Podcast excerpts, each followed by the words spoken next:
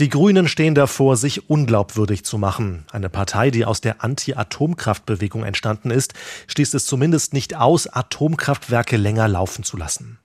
Natürlich lässt sich jeder Kurswechsel mit aktuellen politischen Entwicklungen erklären. Wegen des russischen Angriffskriegs auf die Ukraine haben die Grünen schon das Sondervermögen für die Bundeswehr mitgetragen, zuletzt auch die längere Laufzeit von Kohlekraftwerken, sollte sie nötig werden, und den schnellen Bau von Flüssiggasterminals. All das ist genau das Gegenteil der grünen Grundidee. Der Parteispitze ist es gelungen, schlüssig zu erklären, warum diese Schritte nötig sind, dass in der aktuellen Krise die politische Ideologie manchmal hinten anstehen muss.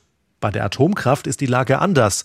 In den vergangenen Tagen machte ein Video von Wirtschaftsminister Habeck in den sozialen Medien die Runde, ein fünfminütiger Monolog, in dem er erklärt, warum eine längere Laufzeit der Atomkraftwerke aus seiner Sicht keinen Sinn ergibt.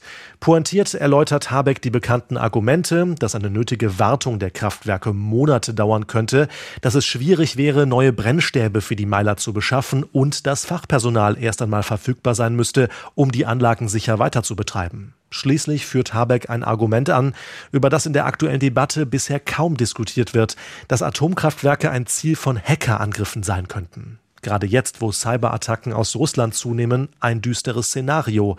Wir alle können uns vorstellen, dass mehr Schaden angerichtet werden kann, wenn ein Atomkraftwerk ferngesteuert wird, als ein Kohlekraftwerk.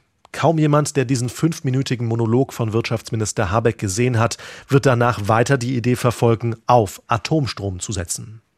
Doch nun ist es Habeck, der einen neuen Stresstest für die Atomkraftwerke startet. Er will prüfen lassen, ob wir Atomenergie brauchen, um über den Winter zu kommen. Wenige Tage nach seiner unmissverständlichen Komplettabsage an die Atomkraft öffnet er für sie ein Hintertürchen, ohne dass sich die Versorgungslage innerhalb dieser kurzen Zeit verändert hätte.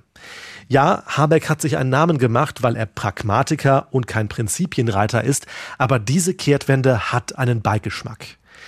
Die Sache mit dem Stresstest dürfte für Habeck zur Zitterpartie werden. Kommt heraus, dass Deutschland den Strom der drei verbliebenen Atomkraftwerke nicht braucht, ist der Fein raus. Passiert das Gegenteil und die Untersuchung zeigt, dass wir Atomenergie weiter benötigen, hat Habeck ein riesiges Problem. Ein Ja zu mehr Atomstrom der grünen Basis schmackhaft zu machen, dürfte so gut wie unmöglich sein. Die Grünen, die das Nein zur Atomkraft in ihrer DNA haben, stünden vor dem Ausverkauf.